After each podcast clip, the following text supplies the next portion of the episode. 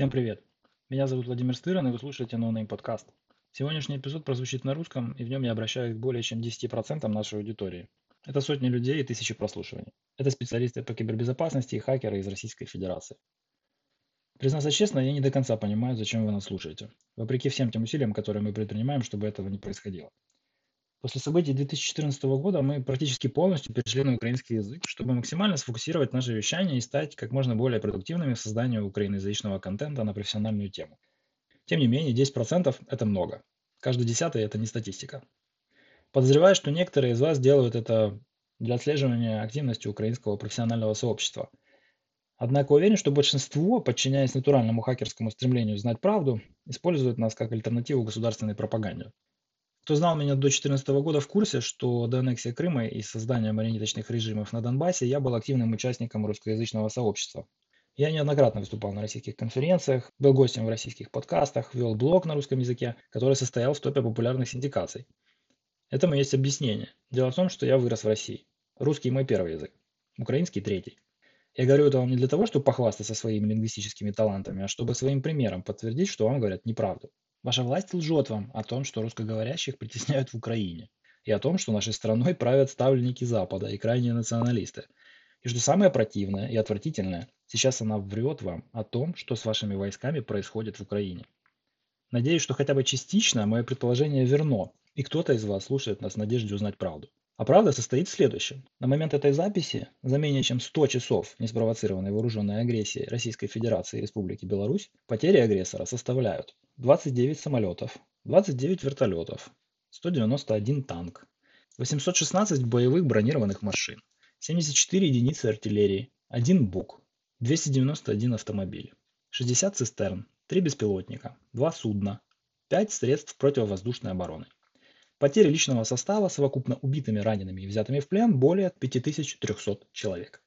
Последний раз Российская Федерация несла потери в подобном темпе никогда. Даже Советский Союз не умудрялся уничтожать столько своих граждан с такой скоростью ни в одном конфликте, который он инициировал. При этом государственная пропаганда хоть и начинает признавать сам факт масштабной войны с Украиной, но при этом продолжает лгать вам о том, что здесь на самом деле происходит. А происходит следующее. Гениальный план пенсионера КГБ и лучшего стратега в Европе по захвату восточного берега Украины и города Киев к пятнице прошлой недели был обломан капитаном команды КВН, простым пацаном из Кривого Рога. В настоящий момент агрессор панически бросает в бой все резервы, повязывает кровью союзное государство, наносит осознанные удары по цивильным объектам инфраструктуры и жилым домам. Это уже не война, это террор. А террор – это оружие слабых. И террористы живут в долг, примерно с вечера пятницы. На сегодняшний день, вопреки тактическому окружению Украины с севера, востока и юга, она держит натиск и методично уничтожает силы противника. В то время как стратегически окруженная со всех сторон Россия снимает кэш в банкоматах и скупает крипту. А, да, не со всех сторон. У вас же есть Китай. Я все время забываю про Китай, для которого вы, цитирую, самый надежный стратегический союзник. Конец цитаты. Наверное, потому что моим любимым занятием в детстве было играть в заброшенной военной технике. В военном городке на границе с Китаем, где другой стратегический союзник Китая, СССР, защищался от его геополитических претензий. Так, ладно, я могу болтать об этом часами. я допускаю, что когда-нибудь у нас будет для этого время. Надежда умирает последней. От одиночества. И пока ваш безумный параноик нам это не устроил, я обращаюсь к вам с просьбой. Узнайте правду и расскажите ее близким. Нации, языки, границы, идеологии придумали мы сами. Факты и родные вам люди существуют в действительности. Хакеры знают, как и где получить правдивые данные. И они умеют сделать информацию доступной всем, кому она может оказаться полезной. Вы можете этого еще не осознавать, хотя вряд ли.